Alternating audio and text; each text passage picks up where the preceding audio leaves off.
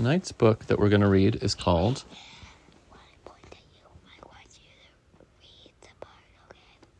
It's called Out of a Jar by Deborah Marcero. I looked at this at quiet time and it looked interesting. Oh. And there was like, I'll tell you a spoiler. There was like a million jars with colors out of a jar. Oh, you're always trying to tell me spoilers of these books. That's because I want to tell you something, and then if I don't tell you, I'll just go crazy. Because the words really want to get out of my head. I understand that, kiddo. And I love that you were looking at it during your quiet time. Even if you didn't know the words, you can still look at the pictures. Wait, there's a little clue I was going to tell you. Oh, okay. All right. There's a lot of jars in this book. I wonder what it's going to be like. Okay. We see a bunny on a tree branch, and it says, Llewellyn, that must be the bunny, loved scary books, scary jokes, and scary cartoons. Do you want to hear the scary joke we're telling? Why didn't the skeleton cross the road? Why? He didn't have any guts. Do you get it? No.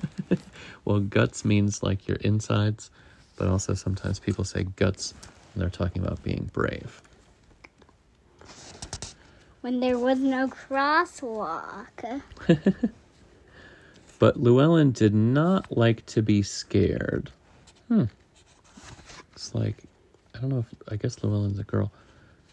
Looks like she is in her bed, and there's some spooky shadows coming through the window. Excuse me. He tried to put the feeling away. Here, then there. But no matter what he did, it kept coming back. Finally, Llewellyn put his fear in a jar, and found a place to lock it away. There it stayed. Oh, he didn't feel afraid anymore. And that was that. What does it look like that he put in the jar? Like a creepy head. Yeah, it's got like a globby black thing with eyes. Not long after, Llewellyn felt sad. His best friend Max was laughing and sharing secrets without him. Don't be glum, cheer up, someone said. So he put his sadness into a jar, too. He locked it away in the same closet with the scared feeling. And that was that. Then, during music class, he got so excited. But he wasn't supposed to dance. He was supposed to listen. So he shoved his excitement in a jar, too. And that was that. Look out. Oh, the excitement one looks kind of like a... happy one. Yeah, happy. It sort of looks like a sun with a face on it. Look. What's he going to do without all these feelings? Then he does the same thing with anger. It shows him, it says strike 3 when he's playing baseball. It looks like he takes his anger, which is like a red monster-looking thing, and puts that in a jar. Loneliness, when he's all alone at an amusement park, and he puts that in a jar. Joy, disappointment. He put joy in a jar. Yeah, I wonder why. Joy is kindness. He put kindness in. Yeah, joy is like feeling really happy. Yeah. And Google told me that. Yeah. Joy is kindness.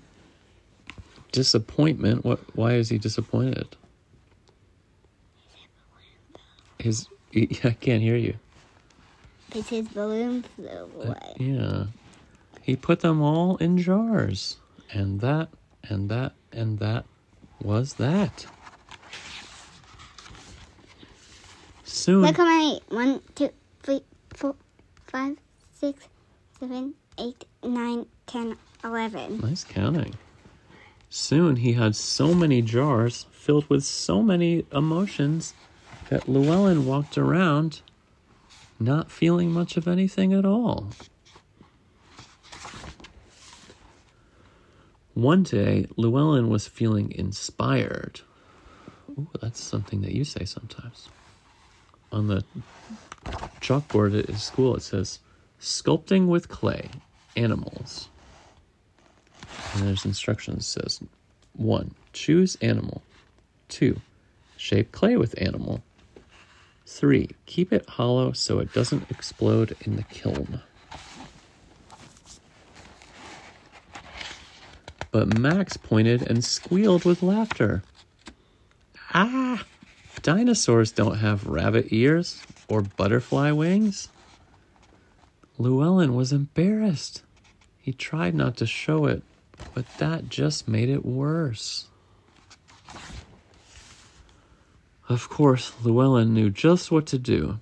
He put his embarrassment in a jar. But there was a problem. There was no more room in that closet. Llewellyn tried to push and shove and shut his feelings away. Tears of frustration leaked out, and something rumbled deep inside of him. Suddenly, crack! All of those jars holding all of those feelings shattered. Every single feeling broke loose and pummeled Llewellyn with a stampede that turned him into a ragged heap of bunny on the floor. Buried at the bottom, fear was the last to leave. Once those feelings were out, something happened that Llewellyn didn't expect.